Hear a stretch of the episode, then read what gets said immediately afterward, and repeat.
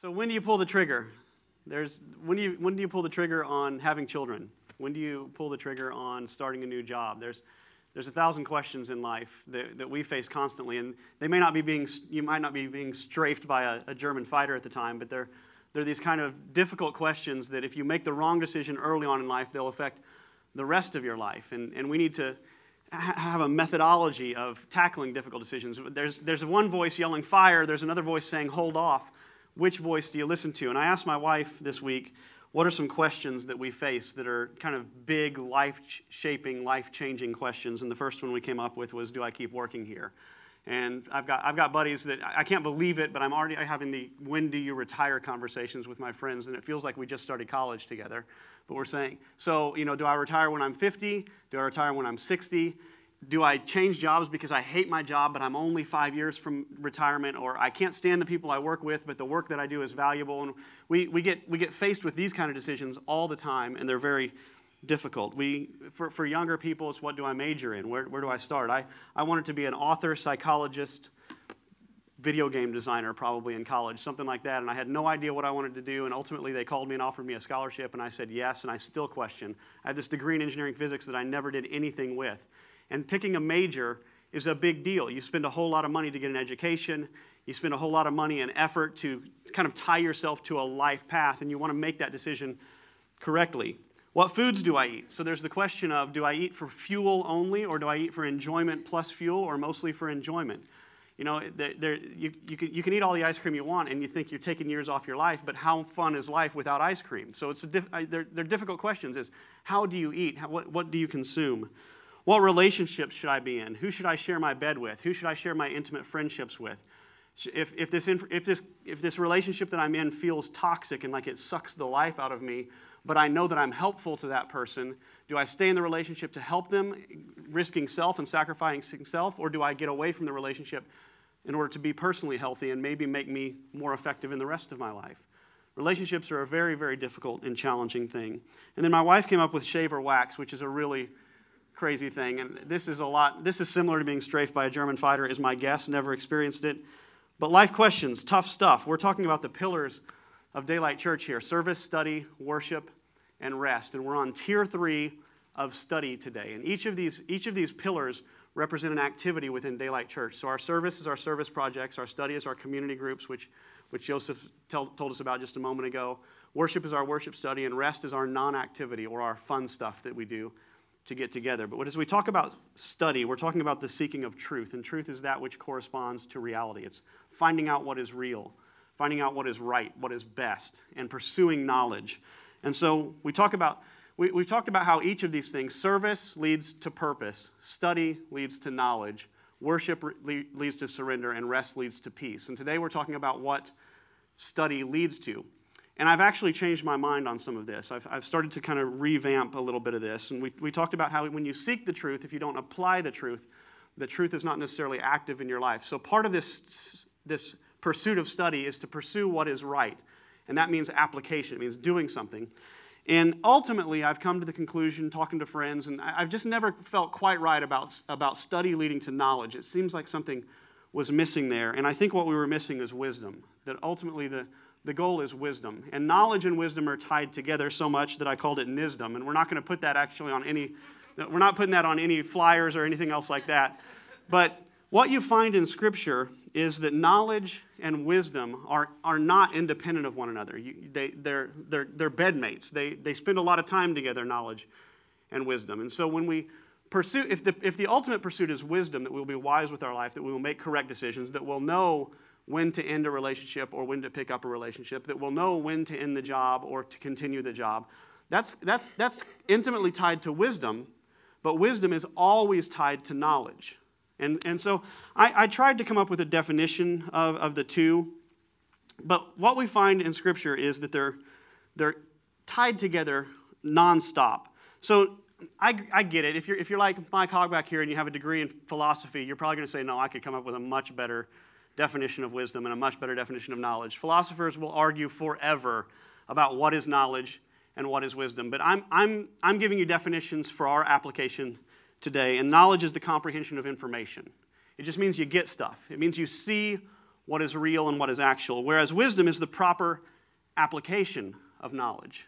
And so there's all kinds of places in life where you'll know something, but wisdom tells you how to respond to that thing that you know. And I heard it, I heard it said this week that you can have knowledge without wisdom. You can know something, but you cannot have wisdom without knowledge. So the foundation of being wise is to be a person of study.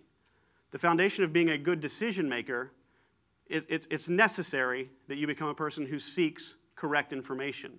So it starts with a, a degree of study, pursuing knowledge, and the end game that we're shooting for is wisdom, that you'll be able to make right choices. So when we talk about the difference, knowledge will tell you that if you fall from this cliff, that, ex- that gravity will accelerate you. And, and for those of you that, that are in the know, you'll accelerate at 9.8 meters per second squared and that will be altered by the coefficient of friction in the air that probably is altered by the altitude that you're at. So the knowledge tells you that if I fall, I'm going to fall fast. Wisdom tells you what? Don't jump. Right. So knowledge gives you the information you need to make the correct decision. You're going to be going fast when you hit the ground. That's the knowledge. Wisdom says, I don't want to be going fast when I hit the ground. Therefore, I'm going to avoid that situation. Knowledge tells us that people enjoy gifts, that gifts make relationships thrive, that when you offer something to someone, it, it, contractors will, will you know, and, and it turns into kickbacks a lot of times, but contractors will give gifts to the people who have hired them so that they will have a positive uh, relationship with, with the, the contractors, the people that hired them in the first place, in order to build that relationship. So we know that gifts help relationships. But what does wisdom tell us about that knowledge? What does that mean for our lives? It means give gifts. And so it's the difference between knowing what gifts can do and actually applying the knowledge that you have. Knowledge tells us the baby is crying for a few reasons. What might those reasons be? Hungry, number one reason. Next, next reason. Tired. Tired. Anything else? Diaper change. Wet, uh, temperature can be one of them. I mean, there could be a, th- or, or you, you, you, gave the dumb kid Mountain Dew in a sippy cup. That was a mistake, right? He, he's in caffeine withdrawal. I've seen this happen. So, knowledge tells us there are 10 reasons why the child might be crying. What does wisdom tell us in a situation like this? It helps us figure out which one it is, right? Uh, we are applying the knowledge of our experiences with it. What else? I heard, I heard pick it up. The child might be lonely. The child might be cold. Pick it up. What else? A bottle, maybe? So, so knowledge gives us the information we need to make the right decision in these departments. And I heard on a t shirt this week that tomatoes are a fruit, that's the knowledge. The wisdom says don't put them in a fruit salad. So the Bible is replete with connections between wisdom and knowledge. There was this guy, Solomon, who, who eventually became very, very wealthy, king over all the land. He was, he was known for his vast empire. And there was this passage where God appears to him or, or comes to him and says, I'll give you anything you want. And who knows what he asked for? Anybody?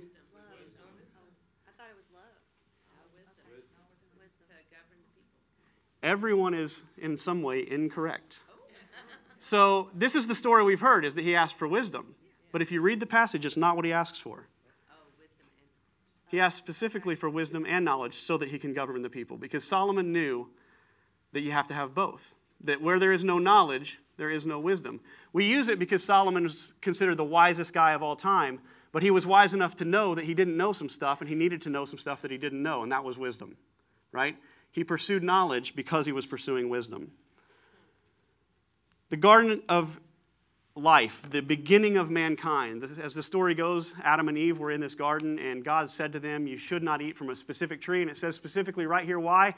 It says, If you do, your eyes will be opened, and you will be like God, knowing good and evil. So he says, if you eat from this tree, you're going to know something, is how the story goes. And it says, the woman saw that the fruit of the tree was good for food and pleasing to the eye, and also desirable for gaining wisdom. So she took some. So you see, he says, if you eat from this tree, you will know stuff, you will have knowledge.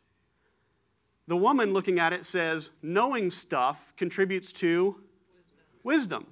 It's, you can't, it's shocking how often wisdom and knowledge are tied together in Scripture. And I'm just going to run through some of the passages from the book of wisdom, Proverbs, and then a few others. The wise store up what? Knowledge. So, to be wise means to store up knowledge. The discerning heart, which is a, a wise heart, a, a heart able to choose between good and evil, seeks knowledge. Whoever loves discipline loves knowledge. The psalmist says this it's a prayer to God. He's, he's praying, he, he wants something from God, and he says, God is good. He says, Do good to your servant according to your word, Lord. Teach me knowledge and good judgment, good judgment being wisdom. So he says, Here's what I want from you, God. Once again, we see the psalmist, probably David, saying, I want what Solomon wanted. I want wisdom and knowledge. And then there's this passage in Romans, which is considered a doxology. And a doxology is a hymn of praise, it's a song of praise. And a lot of times, churches will sing the doxology to close out a service. It's a, it's a hymn or a song of praise to God. And, and Paul sings his hymn of praise to God. And it goes like this Oh, the depths and riches of the wisdom and knowledge of God. The depth of the riches and wisdom and knowledge of God. It's really common all throughout Scripture that the idea of being able to make good decisions with your life, to choose when to end that relationship, to choose what to major in, to choose all these other things that you're faced with. You're faced with difficult questions all the time. If you're raising children, you know how hard it can be. And I've expressed this in here before. The biggest conundrum for me in raising a child is the, the space between freedom and discipline is do I want to tell my kids what to do and when they should do it? Or do I want to let, even though they're kind of boneheads at times, or do I want to let them be free to make their own decisions and maybe get themselves in a mess? And it's, it's hard as a parent to know because I want them to grow up to be disciplined kids that choose right from wrong, but I also want them to grow up to be free and, and command their own lives. And it's hard. And what Scripture seems to indicate is that I need to have knowledge and wisdom in all these decisions. And I don't know what your decision is today. I don't know what it is that you face or what the difficulties are in your life. But it seems, Scripture seems to paint this picture that what you need is knowledge that turns into wisdom. So let's talk briefly about how to get good. So I, I, I live in a, all, all the nerds just laughed because all the, all the gamer nerds get it. So, so I live in a house of nerds, and nerds are gamers. And in gaming so, so there's this new game called black ops 4 that everybody is playing. And, and, and what really happens is you get in this island of 100 people and everybody tries to kill each other right? And the problem is you're facing off with nine year olds that all they do is sit there and they have the dexterity of, of a cat and they can just i mean they smoke you they crush you and so the question for, for old guys like me or, or older people that are you know maybe they're a little arthritic in the hands is why am i so bad at this and this is always the answer. Kids these days, they don't, they don't even write out all the spelling. They just say get good, G I T G U D. It means practice, it means work hard. And so, how do we get good at wisdom? How do, how do, we, how do we conquer our deficiencies? We've, we've talked about hamartia being, being the Greek word for sin in here, and it, it's kind of a frailty or a weakness. And one of the chief hamartias that we've talked about is relying on one's own intellect. It's thinking that I've got, I've got control up here. Whereas humility and the reality of existence demands that we say, I don't have everything in control up here. I need something up here that I don't have currently. So, how do we get good? How do, how do we pursue knowledge and wisdom in a way that will help us when it comes down to the decision do I stay in a relationship or do I leave the relationship? How do I walk out my life? And it starts off with this passage, the doxology that we just shared. And it says, the depths of the riches and wisdom and knowledge of who? Of God. And he goes on in this doxology, the second part of this doxology, he says, Who has known the mind of the Lord? And who can be his counselor? Who has been his counselor? So, what he says is God's wisdom, God's knowledge, the depth of it, he says, Oh, when he sees it, he's, he's amazed, he's in awe, he's in reverence of the depth of how deep this knowledge and wisdom of God is. And his, his, his question after that implies nobody can get it, nobody has it. It's missing from our lives. And so it starts with desire. It starts with recognizing where it comes from and wanting it from the source of all wisdom and knowledge. Proverbs 1 7 says, The fear of the Lord is the beginning of wisdom. If you want to start on this path of knowledge and wisdom, the beginning of it is to recognize God is bigger than you are. And God, God knows more than you know. It's, it's a turning of yourself towards something grand, towards something much higher than you are. It's, it's the humility to lay down your own knowledge, to lay down your own ability to parse things out and ask for help somewhere else. So the first step is just seeing, seeing that God has what you need and turning towards the source of what you need. There's a passage in the book of, of wisdom that says, Gold there is and rubies in abundance, but lips that speak knowledge are a rare jewel. And then it's, it also says in Proverbs 15, Whoever heeds life giving correction will be at home among the wise. So it starts with seeing that God is big and smart and wise and can help you in all these very difficult life decisions. It's, it's turning towards the source. But then it comes down to looking for teachers. It comes down to looking for voices in your head that are going to fill you with the knowledge and wisdom you need. And this is not a plug for a pastor. I'm not even saying that I'm that voice. I, I would, I, I'm aware of my own shortcomings. But I'm saying I need teachers. You need teachers. You need people to help you in decisions. And you need people who will tell you you're being a bonehead right now. If you're in a relationship that is codependent and ugly and it may be hard to get out of, so uh, th- this, this passage applies. Life giving correction may allow you to be among the wise. You need people who will tell it like it is, people who will tell you the truth, people who are studying themselves and, and parsing out the difficult questions of life. You need those voices in your head. And I do think that pastors play a part in that. I think that good friends play a part in that. I, I believe your spouse, if you have a spouse, may play a part in that. Your professors have a lot to offer. That you, you, you need mentors in your life. Everybody needs a mentor. Everybody needs someone who's feeding them the good stuff to shape and change the knowledge that they have in order for them to have a foundation of wisdom. So if you find your, that you're not really listening to anyone, you're probably not what the, the, the, the writer of Proverbs would describe as among the wise. Wise people listen to others and learn from other people's advice. Proverbs also tells us that the Lord gives wisdom, and from his mouth come knowledge and understanding. Here you see this, this connection again between knowing stuff and being able to do what is right. It starts with the foundation of knowing, it ends with making right life decisions, and it says it comes from God. And if any of you lacks wisdom, you should ask God who gives generously. So it's recognizing God is the answer. It's looking for teachers. And then it's just, it's, it's, it's kind of a surrender. It's kind of a submission of your own mind. It's, it's saying, I don't know things, help me. And the writer here says, God will help you. He, he, he goes on to say, if I remember correctly, we have not because we ask not. We're lacking in wisdom because we're not turning to the font of all wisdom, who is God. We're looking somewhere else. But he says, if you'll ask of God, God will give generously without showing favoritism. He doesn't care who you are, he doesn't care what your IQ is. He doesn't care where you've been, how tough life has been, or how difficult the questions are that face you. It says he'll, he'll give it without favoritism. He's not playing favorites when it comes to wisdom. He will just offer it to you if you ask.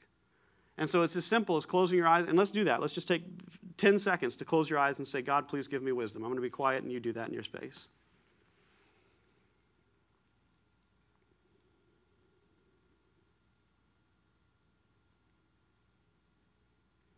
Amen. Jesus tells a couple parables that I think are important here.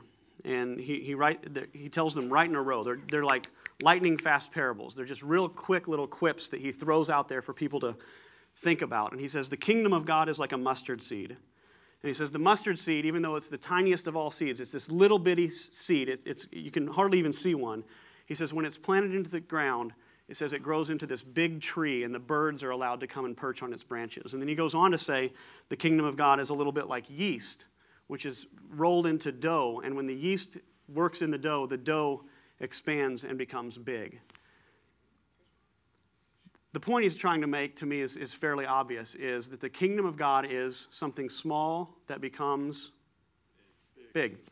Both of these parables, that's what it says, is the kingdom of God is like something very small that when it's put in its right place, it blossoms and flourishes. And I believe wisdom is a lot like this. Uh, you're, not going to understand all mysteries of knowledge like, like 1 Corinthians 13 says in a day. That's just not going to happen. You're, not equipped for that kind of knowledge, it would destroy you to have it. But God wants to systematically, consistently place little seeds of knowledge in your life constantly so that you grow into something that flourishes, so that you grow into something that's valuable, like the bread would be valuable to the family. It's much more valuable once the yeast has been in it, made it bigger, it fills the belly better. You'll be more valuable with seeds of wisdom, the kingdom of God planted in you consistently and constantly. And so it's finding these teachers, it's finding voices that, that you want to listen to that are helpful, and consistently, constantly letting them speak into you. I would encourage you that if, if church is the only place you ever hear any kind of seeds of wisdom, and if you listen to one of my sermons, you might get something out of it, I, I hope. Maybe it's a little tiny thing. And hopefully, here's what I honestly hope when I preach a sermon I hope you walk away with something that I never really intended. I hope that God is dealing with you in your seat because you are close to God constantly, every day, seeking His wisdom, seeking His voice. And when you come in here, I preach a sermon on wisdom and you hear something totally different, but God is speaking to you. He wants to speak into your life constantly and consistently to give you knowledge so that you can become wise. So if we hear, for example, uh, the, the, the, the, good, the parable of the Good Samaritan, where the Good Samaritan helps the guy who's, who's been brutalized by thieves and pours into his life. What, what, what, are, what are some practical takeaways of wisdom that we might learn from that? Anybody want to offer something? What can you learn from the parable of the Good Samaritan? Have compassion. Have compassion, yes. So, what would that look like tomorrow? How does that show up at the workplace? It shows up when somebody comes to tell you a problem, you don't think, Would you please get out of my stinking office? I'm not here to listen to your problems.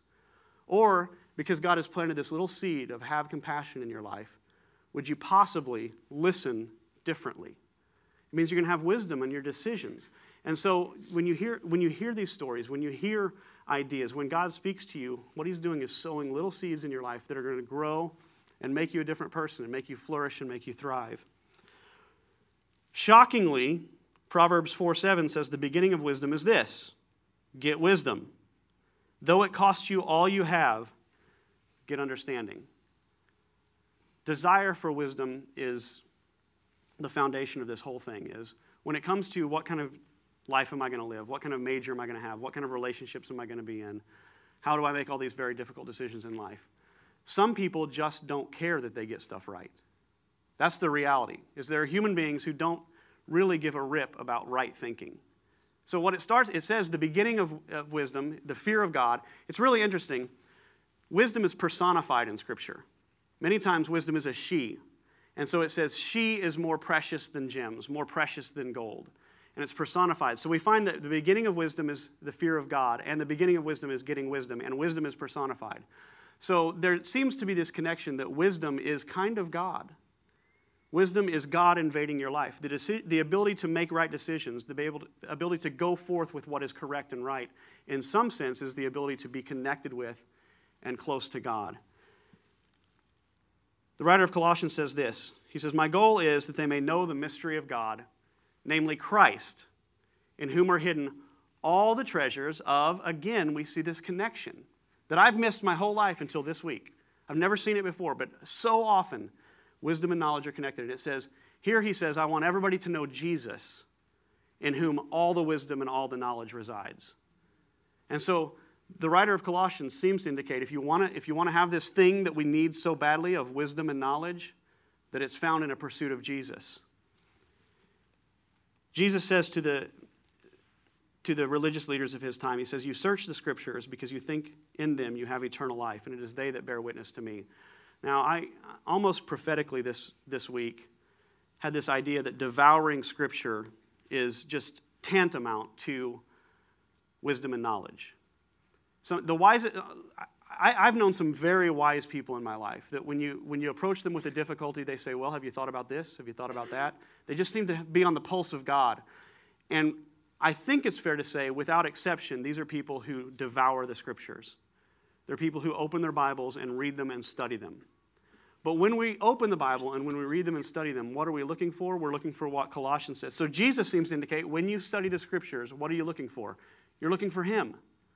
He says, The scriptures reveal me, is what Jesus says. The writer of Colossians says, In Christ are, is all wisdom and knowledge.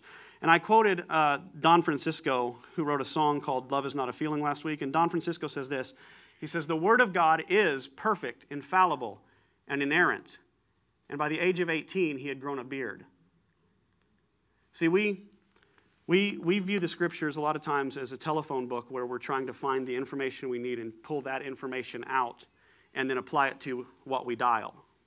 And Jesus, I think, and, and some of the greatest Christian thinkers of all time would, would say that's not necessarily the best way to look at Scripture. That what you're looking for is the Word of God, who is Jesus. When you read the Bible, Jesus is referred to as the Word of God. He's the message of God, the Logos of God. It means, it means if God's entire being was expressed in words, this is what it would look like, and it looks like Jesus.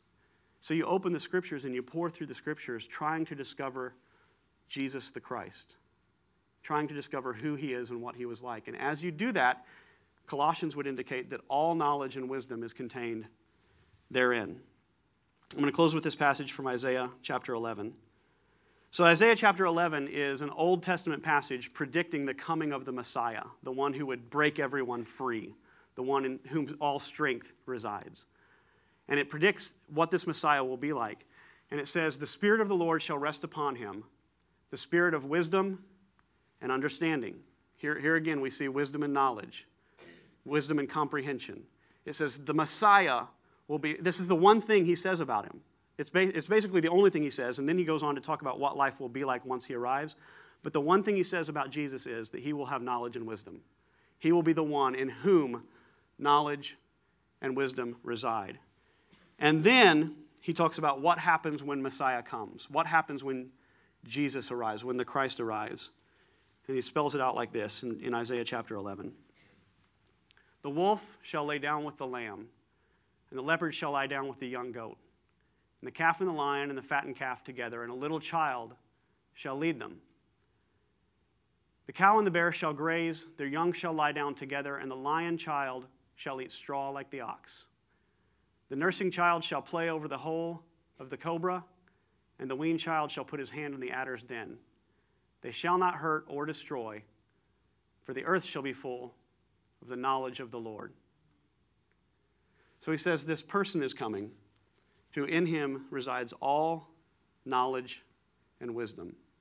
And when that person reigns, peace.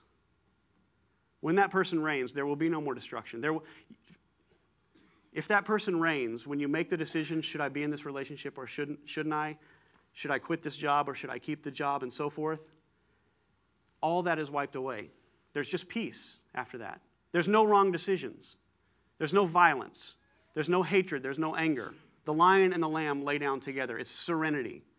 And it's so, so the implication is that you find wisdom and knowledge in the person of Christ, and in the person of Christ comes this kingdom of serenity. It's, all, it's kind of like a kingdom where there are no bad decisions. Everything is right when Jesus is in charge. So, the foundation of how do I make all these t- very difficult decisions in life is this who's making this decision?